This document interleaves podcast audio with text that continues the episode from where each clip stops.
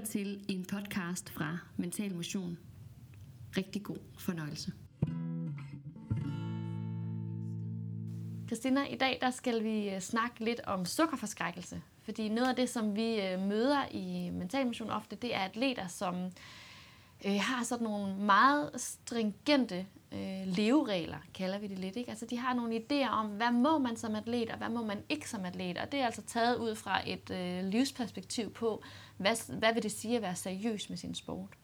Og for nogle atleter, så det her med at være seriøs med sin sport, det, er sådan, øh, det kommer til at handle øh, om alle aspekter i deres liv. Så det er både, hvordan de går i skole, og hvordan de er træner, og hvordan de er i konkurrencer, og hvilke relationer de har, og hvordan de ser ud på de sociale medier, og, øh, og selvfølgelig også, hvad de indtager af kost.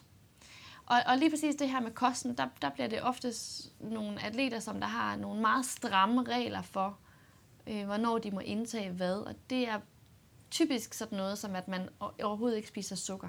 Mm. I hvert fald i perioder, så man sætter øh, konkurrencer op for sig selv, eller regler op for sig selv, der siger, det næste måned, det næste tre måneder, det næste halve år, der må jeg simpelthen ikke indtage noget som helst sukkerholdigt. Mm. Øh, jeg må kun spise noget, der er naturligt, der kommer fra dadler eller en honning eller sådan noget, ikke? og så ja. får de ikke særlig meget. Men er det noget, du, du møder i din mm. praksis også som, ja. som sportsdiætist? Det gør jeg. Det gør jeg helt sikkert. Og i det hele, når jeg møder det, så, så er det netop, som du lidt er inde på, altså atleter, som har en meget sådan sort-hvid tilgang til, til tingene, altså enten eller, ikke? Altså, ja. øhm, og har måske også en idé om, at, at hvis sukker indgår, jamen så, ja, så, er det, så er det useriøst, eller så tager jeg på. Mm. Altså tit er der også øh, koblet en eller anden øh, forhindrende overbevisning til det omkring, at, øh, at kulhydrat federe, mm. sukker federe, mm. hvilket jo i sig selv er fuldstændig forkert. Altså det er energioverskud, der gør, at folk tager på, kan man ja. sige. Og så kan man så også sige, at øh, altså, øh, kostvejledning her hos mig går jo selvfølgelig ikke på, at så skal man kun spise sukker hele tiden. Selvfølgelig skal man ikke det, fordi det, der kan blive problemet med en kost, som indeholder rigtig meget sukker, øh, er, at, der ikke er, at man får færre vitaminer og mineraler, og man får heller ikke ret mange kostfibre.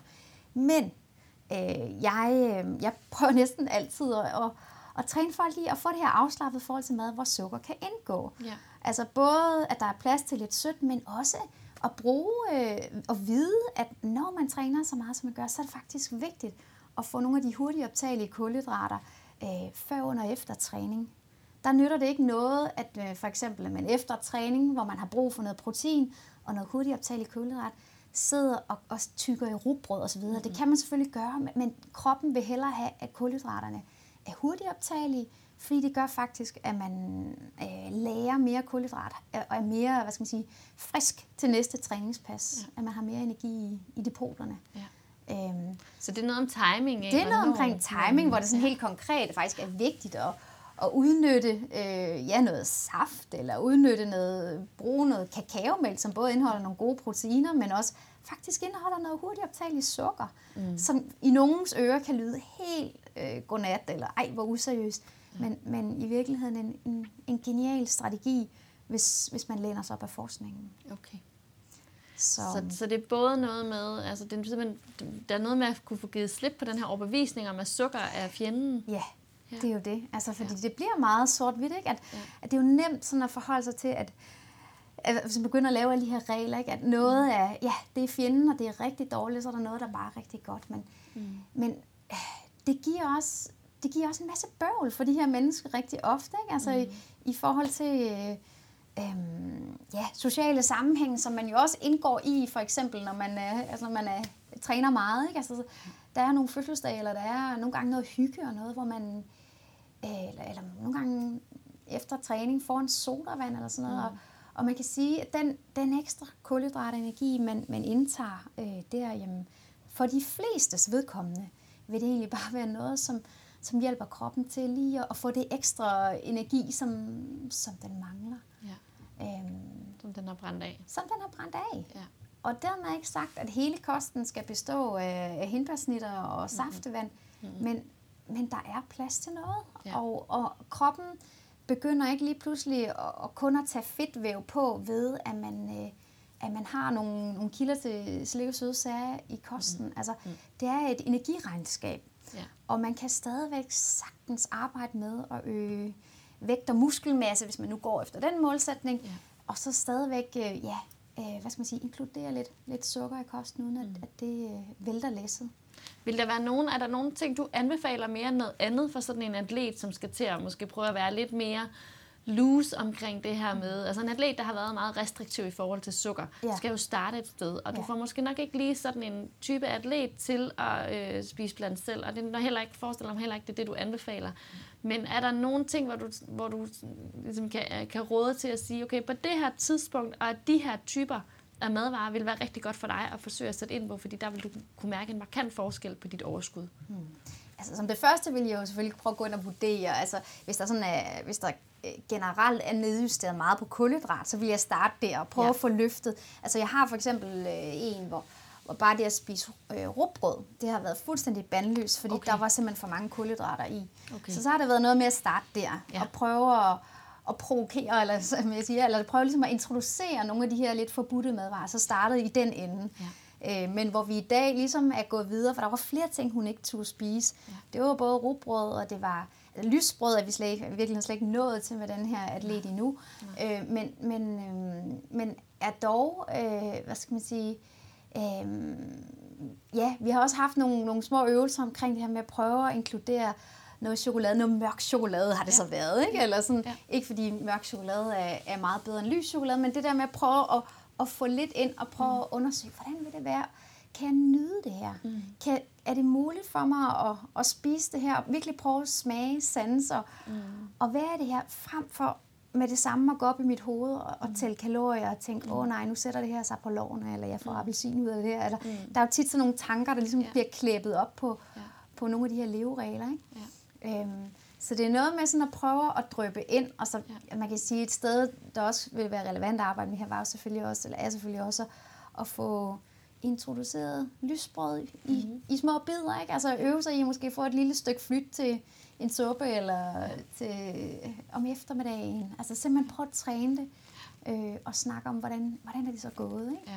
Ja. Øhm, fordi der er ikke nogen madvarer, der, der på den måde er forbudte. Øh, der er noget med nogle balancer, men, men som topatlet og som, selv som OL-atlet Mm. mm. er der plads til os at, at nyde lidt søde sager. Ja, Ja. det er der. Det er der helt sikkert. Hvordan hvis, øh, nu nævnte du bare lige kort, øh, at mørk chokolade er ikke bedre end lys chokolade. Det er jo ellers meget op i tiden. Mm.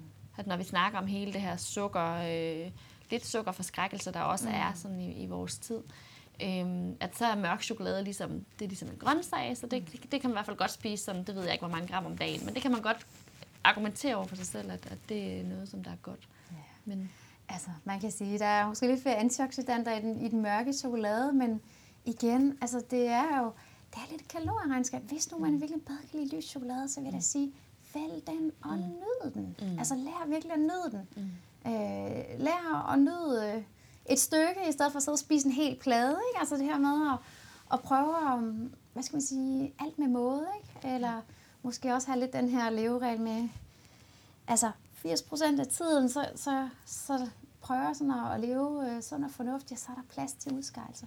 Eller også, der er også mange kostplaner, jeg faktisk laver, hvor der daglig er plads til mm noget chokolade, mm. eller man kan vælge at samle sammen og få større portioner i weekenden. ja. Altså, men ligesom for at, legalisere og lære folk, at hey, det, indgår, det kan sagtens indgå i en, Ja.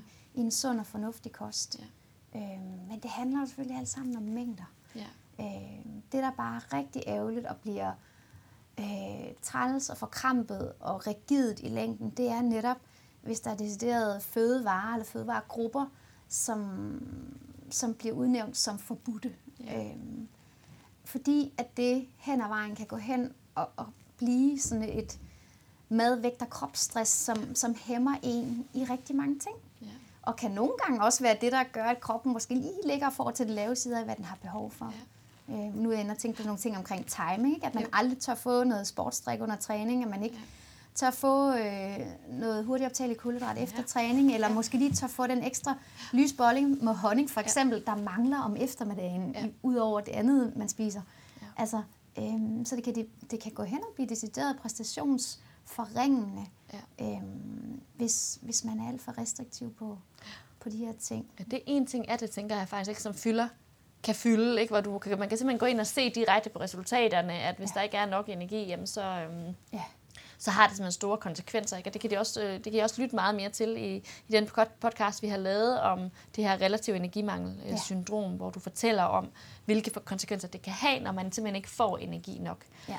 Men det er ligesom en del af det. Den anden del af det er også, øh, hvor, hvor meget energi, der bliver brugt på at være restriktiv. Mm. Ja. Altså, hvor hæmmende det også er, at man bruger ekstreme mængder af ressourcer og tankevirksomhed på alt det, man ikke må få. Ja. Og, og, og, og bruger tid på at skal prøve at finde nogle andre omveje. Ikke? Altså stå og lave dadelkugler, eller bage kager på en bestemt måde. Eller Aftensmaden tager flere timer at lave, fordi det skal ja. laves med en særlig kvalitet. Så nogle ja. atleter har jeg også, hvor, ja. hvor det fylder meget, hvor det ikke handler så meget om lige hvad jeg vejer, men, men mm. stresset går på, det, de her madvarer råvarer skal have så høj kvalitet, ja. og jeg skal have det tilberedt på en rigtig måde, ja. så det ender med, at aftensmaden tager halvanden to timer ja. at lave. Ja. Øh, hvilket kan være rigtig meget, når ja. man har en træningsmængde på... Hvilket altid er rigtig meget. Det, det er altid ikke rigtig meget. Til, ja, ja. Altså det, I forhold til det kan man godt have tid til, men måske ikke, når man træner 25 timer om ugen, Nej, vel? Øh, samtidig med man måske har et lille arbejde, eller går i skole, eller hvad man gør. Ikke? Ja. Det er, og det, så det, det er enormt forstyrrende. Det Faktisk er, også for en, en hverdagsbalance. Ja. Det er det, jeg kalder sådan for mad, vægt og kropsstress, ikke? eller jo. det kan det gå hen og ja. blive, ja. fordi at øh, for dem, hvor det fylder rigtig meget, hvor vi så også begynder at gå over i noget, der altså spisforstyrrelse, ja. ikke? Altså, så, er det, så er det de her tanker, der, der optager mm. 80-90 procent af, mm.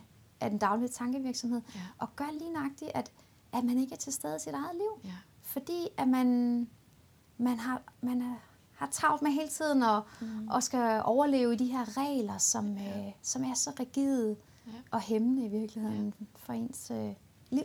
Men som selvfølgelig på den korte bane giver en følelse af kontrol og, mm. og ro, mm. øh, som jo er årsagen til, at man bliver ved med at holde fast i det. Ja.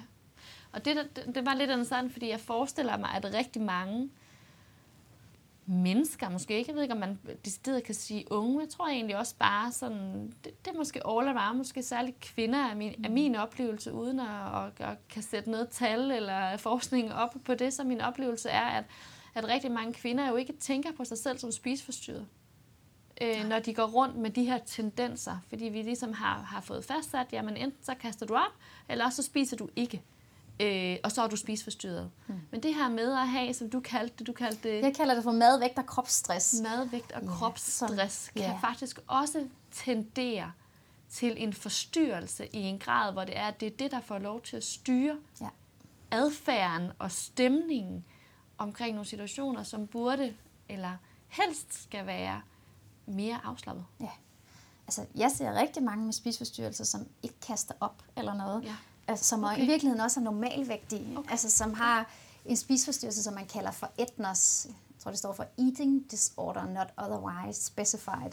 Okay. Øhm, men men hvor, hvor, det, hvor de egentlig er normalvægtige, men hvor, det, hvor den daglige tankevirksomhed, øh, den, altså, den, er, den fylder så meget omkring, mm. øh, omkring alle de her regler. Mm. Og, øh, og reglerne gør så også, at at der hele tiden er en eller anden begrænsning på noget, som så også hæmmer deres præstation, eller gør de i rigtig dårlig humør og trist mm. til mode, fordi ja, kroppen får for lidt. Det fylder, og kroppen får oftest så også for lidt. Ja. Øhm, ja. I perioder i hvert fald. Ja. Ikke? Okay.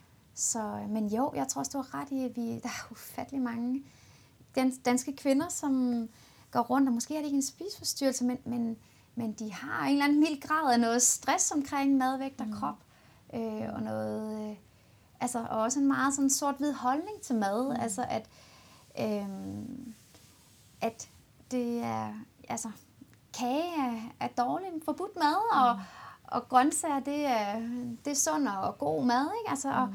og ja, grøntsager er der god mad, og, og det er klart, kage er jo ikke sundt, hvis man kun spiser det hele tiden, men mm. for mig at se, er det enormt sundt og vigtigt, og, at kunne have et afslappet forhold til alle madvarer. Mm. Og det er sundt derfor for mig at se, at man faktisk kan, kan spise søde sager også, uden at, at, at skamme sig selv, eller hvad man nu gør, ikke? eller ja. slå sig selv oven i hovedet. Ja.